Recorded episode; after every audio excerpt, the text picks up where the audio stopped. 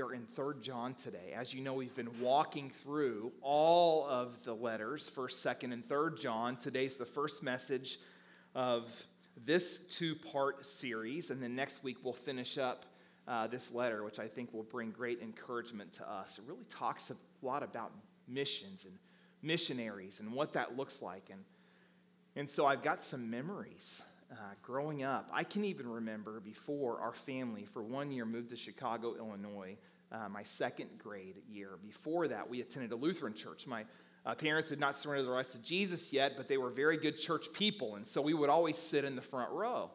Uh, for whatever reason, we just we liked it up there. My parents did anyway, and I was kind of a, a crazy little guy.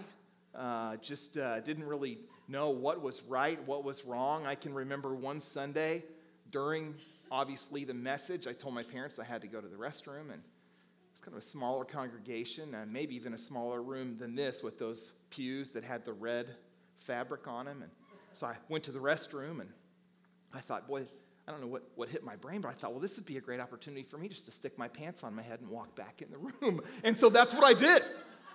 As a kindergartner, I went to the restroom, put my, my jeans on my head, and walked right up the middle aisle. Uh, my parents, I didn't remember the pastor's uh, response. My parents said he just stopped dead in his tracks. Well, there you go, something like that. So that's a crazy memory from then. I also remember uh, in the back, we had a big swing set. And do you remember those swing sets that had the poles that came down and there was a seat on either side and there was a floorboard? And you would just go back and forth like this. And so uh, during church one day, somehow I, once again, liked going to the bathroom as a kid. so my parents had to go. And so instead of going to the bathroom, I went out and I got on that swing thing. And it was going back and forth. And I realized, oh, I could be in trouble. I, I didn't realize how long I'd been out there. And so I thought, I'm going to stop it. So I stuck my leg right in between the floor slats, snapped my leg. Uh, someone ran in, got my mom. Darrin's just broken his leg. My mom comes running out. All I remember after that is going to Sonic. so uh, it was a big treat for us back then. I also remember on two different occasions in particular, uh, there were missionaries who would come into town. And, and this really extended through about my sixth or seventh grade year, where these missionaries would be in town, they'd show up, and, and they'd bring their slides. Remember the old projectors that you could individually load slides? And there would be a screen on the stage, and they would just clip through those slides and, and uh, talk about what God was doing in other countries and how they were involved and a part. And it was always, uh, on the one hand, kind of neat to see what they were showing us. On the other hand, it was kind of like, who are these guys and what is this?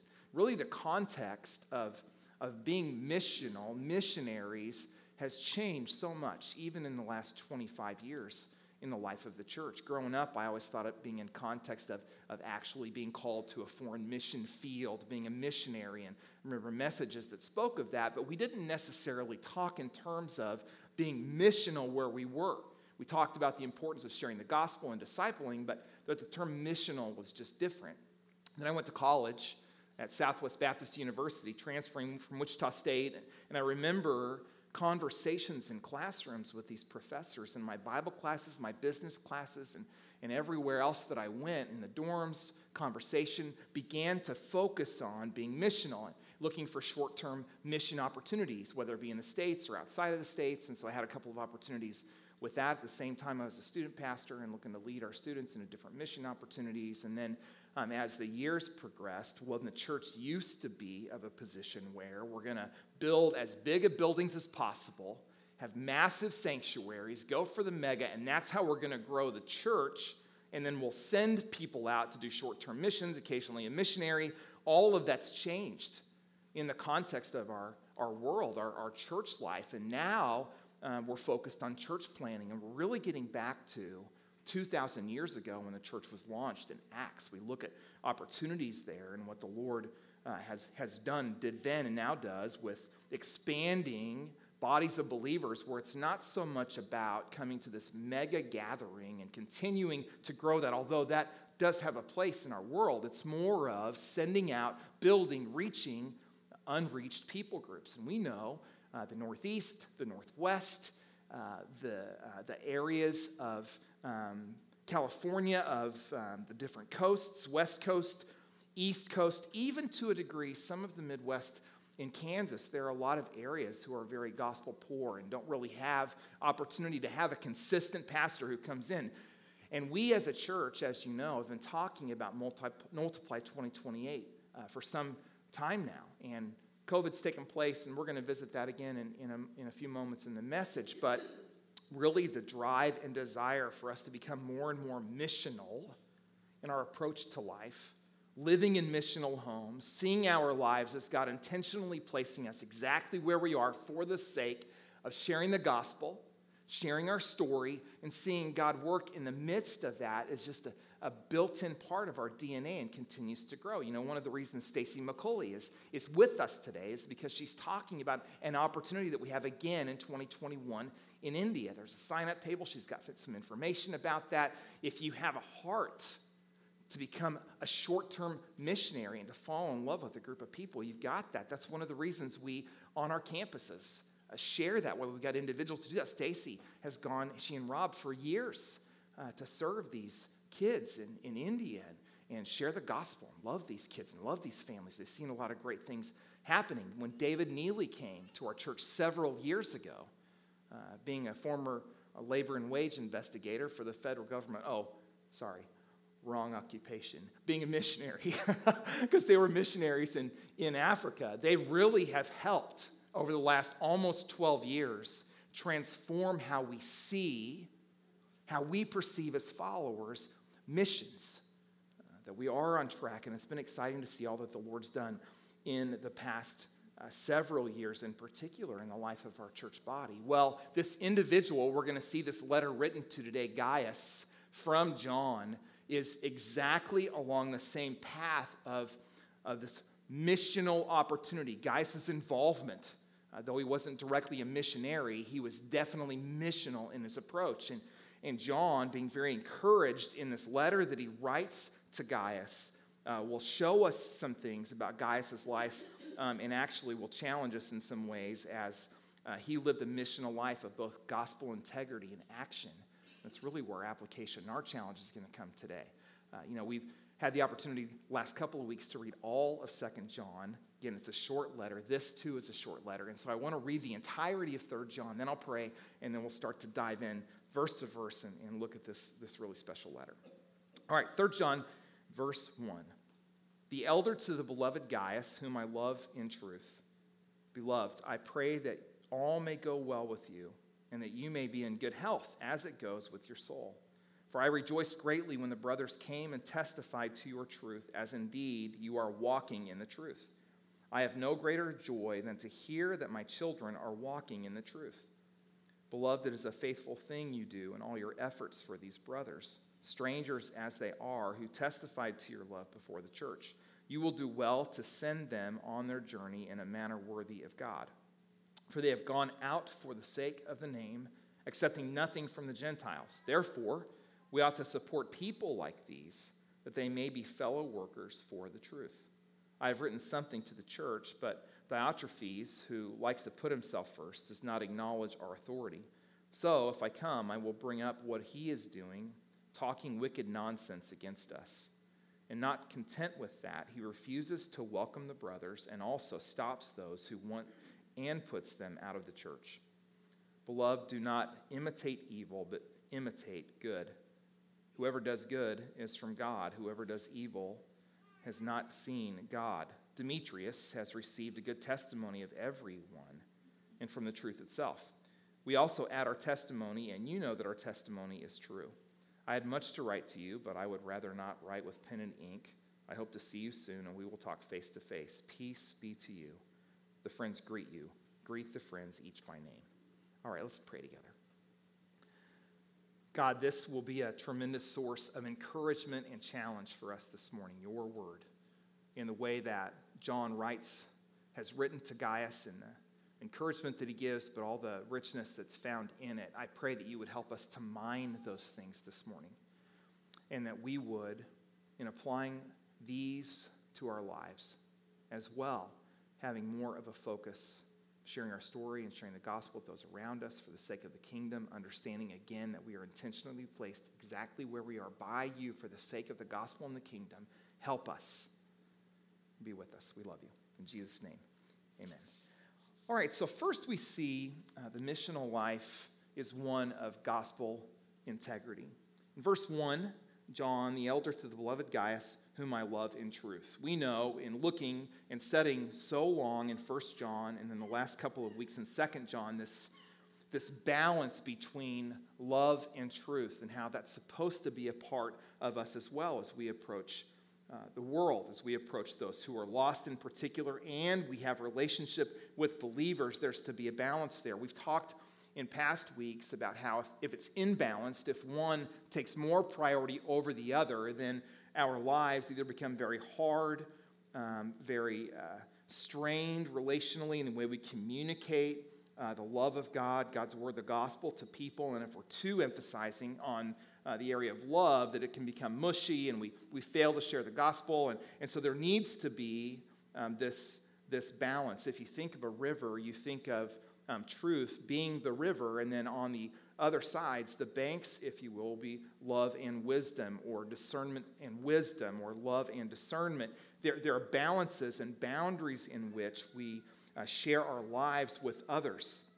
And John, being so encouraged, he, he refers to Gaius as beloved, which means they had a very good relationship, deep relationship that all centered around, which we've already read and we'll look at more, the same mission in the kingdom focus in advancing the gospel and proclaiming Jesus and the life saving opportunity he gives to all.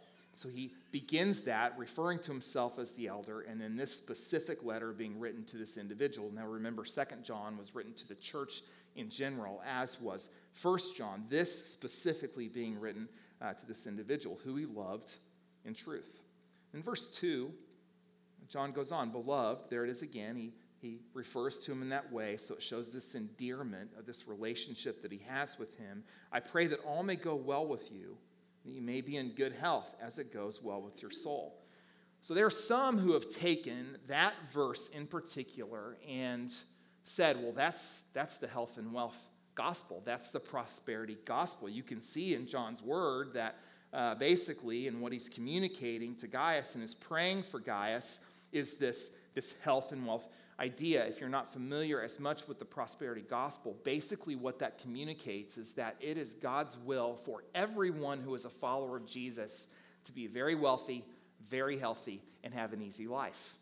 Well, if you spend any time at all in either the Old or the New Testaments, uh, with God's word talking about these individuals who followed Jesus, even Jesus' life himself, we know it's the opposite. Deny ourselves, take up our cross, and follow him. Now, there are times when God, with certain individuals, families, uh, blesses in different ways. Obviously, we're all to be blessed relationally, but John was not heralding this idea in his communication, in his letter writing to Gaius hey, I'm praying for health and wealth. I'm praying a prosperity gospel. No, he's saying in this that he was praying that all would go well with him and that he might be in good health as it went with his soul. So apparently, his soul was so rich, his relationship with Christ was so deep that we'll see in later verses next week how there may have been a health issue for Gaius. And so, what he was saying is he hoped and prayed that the Lord would do such a work in his life that his physical health would begin to match his spiritual health. So he's really not talking about in these verses, in this intro, finances in any way, shape, or form. He's, he's striking in the fact that Gaius was a deep seated lover of Jesus, always looking to make a difference in the lives of those around him. And so he was praying specifically in that, uh, that God would also add to his health. There's no real record of showing Gaius being a missionary himself. It's evident in, in the verses that we're going to look at that he actually supported missionaries who would come in, would invest his life in that way. And as he did that, he was furthering the gospel. He continues in verse 3 For I rejoiced greatly when the brothers came and testified to your truth, as indeed you are walking in the truth. I have no greater joy than to hear that my children are walking in the truth. And so he shares with Gaius, John does in this, how much he was rejoicing when those around, those with whom Gaius was investing in, these missionaries or these other followers of Jesus who would travel through Gaius's area, Gaius would take care of. He would feed, he would house them, he would, he would help them manage their trips. They would go and they would share the gospel. And, and so he was saying how much he rejoiced in what God was doing in the life of Gaius. He was serious about being missional. And so John, receiving testimony of how Gaius had blessed their lives, had invested in them, encouraged John to the point where he was sharing that back with Gaius. Man, you're on track. You're doing exactly what God has called you to do, who God has called you to be. They've testified to your truth that you were holding to love, holding to truth, and that you were walking in the truth. And what an encouragement that is. We've all had people in our lives who have done that for us. They're individuals over the track, regardless of age, who have loved us well, loved us well in the gospel, diligently prayed for us, supported us, encouraged us, invested in our lives. It's really the picture when he talks about children in verse 4. I have no greater joy than to hear my children are walking in the truth. It's that John invested in these individuals, including in Gaius. And then when he heard testimony of them walking with Jesus, making a difference, striving, it brought him great joy. And so we as well, being invested in by others, when those names come to our minds and hearts, we rejoice too. God, thank you for a family I mentioned a few weeks ago, Leon and Winoma Shoemaker, for blessing my life, for investing in me. God, thank you for Mitch and Deborah Stennett. And when I was a young kid servant in student ministry who loved me well. Thank you for Kevin and Kathy Allen, John and Donna DeCatch, these individuals who as a new couple living in Phoenix, Arizona, came and invested in us, loved us, prayed for us, encouraged us, challenged us. We will be forever grateful for not only those, but, but many more. In not the exact way of their leading us to Christ, but investing in us in many ways just by lifestyle, discipling us, taking someone who's younger. You understand that if you've walked with Jesus for a long time, those who have invested in your life as well. The challenge comes to us in this who would consider you to be that for them? And Braden sort of knows, sort of doesn't. Jackie Kincaid, Jim, Jim Keepus. Right now, Dennis and Pam Williams. My kids, Aim, Lauren, Pierre, Rod. Those names ringing a bell with you guys? Brad? People who have directly invested in their lives, discipling them. They, in turn, one day, even more than now, God, thank you for those people who took a chance and invested in, in me. We see it, Tiff and I. How did you respond as a parent if you have been given kids? with those who have taken the time, the effort, the investment, and invested in the lives of your children. Irreplaceable. What of those Sunday school teachers in these classes that we have that pour their lives out for you? There's, see, there's an appreciation, and that should carry out from our lives as well. That we deeply invest so when people transition, they give glory to God because we were yielded. He's the one that gets the glory for all of it. But there should be this concept of in our lives, this that we've invested so much that our children, those who we spiritually shepherd and responsible for, should bring great joy when they're walking in the truth. And it's interesting that he, in the next verse, 5, Beloved, it is a faithful thing you do in all your efforts for these brothers, strangers as they are. See, Gaius got it, he understood it. Gaius invested not only in his buddies, because some would maybe see that, well, Gaius, you know, of course it's easy to love those who love you, and, you know, you've got your friends, but, but the reference to those you don't even know or know well.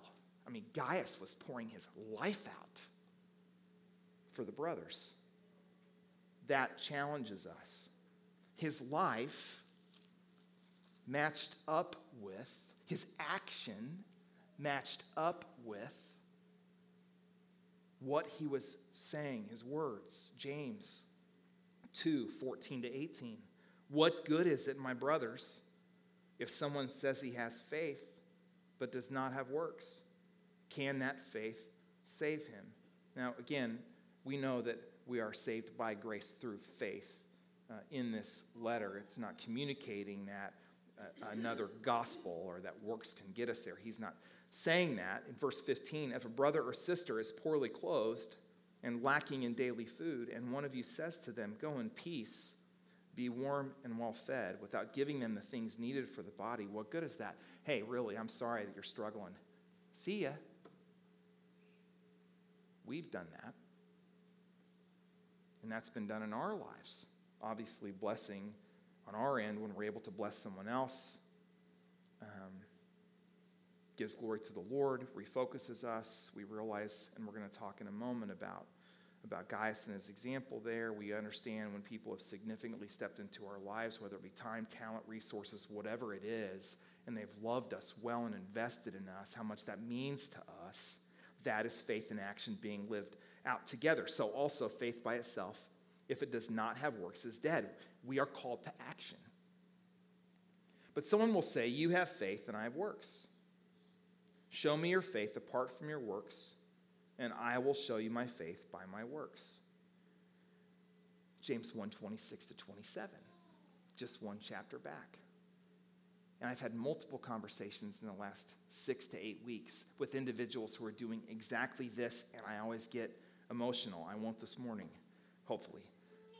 But, but do you see people living this out? If anyone thinks he is religious and does not bridle his tongue and deceives his heart, this person's religion is worthless. Here is religion that is pure and undefiled. Here is what truly marks a follower of Jesus before God the Father to visit orphans and widows in their affliction, in their distress, and to keep oneself from being unstained from the world. This care of orphans and widows. How many in our church family adopt? India, it's a picture of caring for orphans and widows, the missional involvement that we have in the city with Mission Southside, Advice and Aid, so many others. Rolling Ridge is intentional in our lives to do exactly what this is saying to look after orphans and widows in their distress. And then it talks about being unpolluted by the world. So, keeping our focus so much on track that our eyes are on Jesus, that in the midst of that, we're not allowing our lives to be corrupted or polluted or for the message of the gospel to be distorted. We're not perfect. We're still struggling. We, we all will do that. But it shows us the picture of, of who we're called to be, what we're called to do. And then, and then this Gaius, loving people with whom he didn't even know well.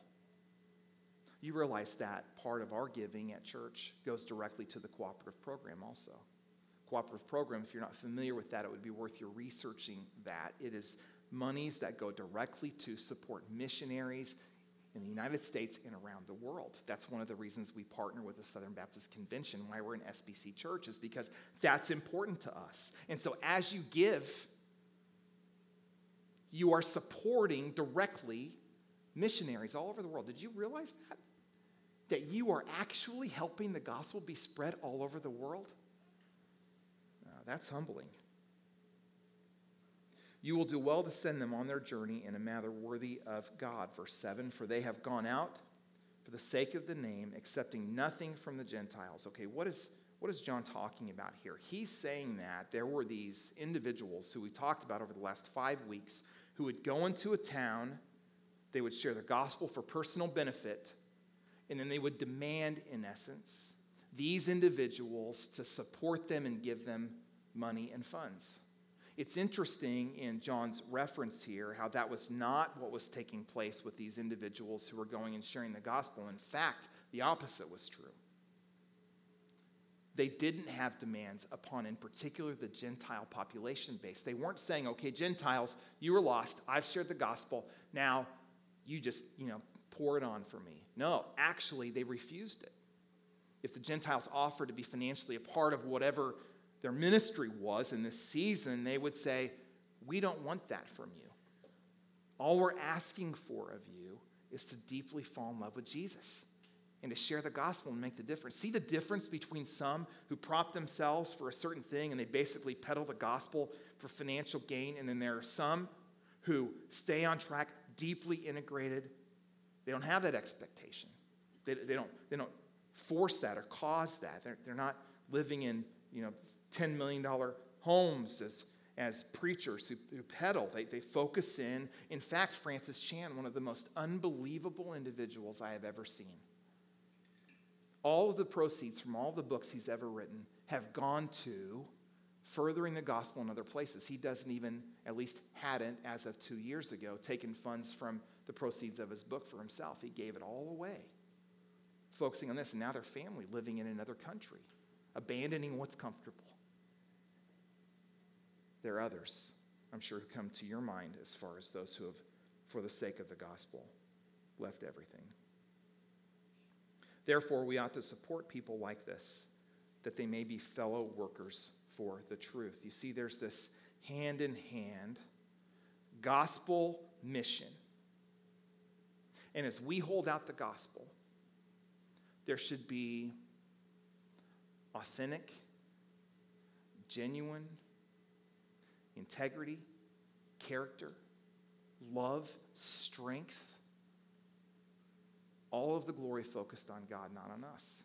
And as He works, God works and moves in the lives of people we see that our testimony is having more opportunity to be shared. You know, in our, our society, uh, the gospel's not heralded. And many are so resistant to it that they can't even for a moment consider that there's actually someone who's genuinely, authentically living out the gospel in front of them. And so when someone is and does, they step back and go, wow, well, maybe there is something to this. Is that you? Is that me? We're called to support the brothers. We're called to live in integrity. We're called to action. We're not called to sit. One story, and I'll wrap it. In John Piper's book, Don't Waste Your Life, he makes this deeply convicting statement about possessions. If we want to make people glad in God, our lives must look as if God, not possessions, is our joy. His point is that when we understand our mission, all the decisions that we make about what we have at our disposal are funneled through that mission. In the same chapter, he illustrates this by remembering how World War II changed how Americans viewed what they had. This is fascinating. I didn't know this. I heard, but uh, rubber was needed for the war effort, and gasoline and metal. A women's basketball game at Northwestern University was stopped so that the referee and all 10 players could scour the floor for a lost bobby pin. You see that happening today? Usually it's a contact lens, right? Not a bobby pin, but Americans pitched in to support strict rationing programs, and their boys turned out as volunteers in various collection drives. Soon, butter and milk were restricted, along with canned goods and meats. Shoes became scarce, and paper and silk. People grew victory gardens and drove at the gas saving victory speed of 35 miles an hour. America and Americans view their resources as being at the mercy of the government and the war effort. This was called living on a wartime footing. Piper argues that the example of World War II era Americans should be the template for understanding how we are to view resources. We are called to live in our lives as in a wartime effort and our resources at the disposal of that mission. How convicting is that? But it's true. If all followers of Jesus, including the guy looking at you right now, viewed resources in that way, how much would the gospel be furthered? We're all works in progress. Gaius had his strengths, he had his weaknesses. But he was a man yielded to the Savior, and God did great things. Where are you missionally today?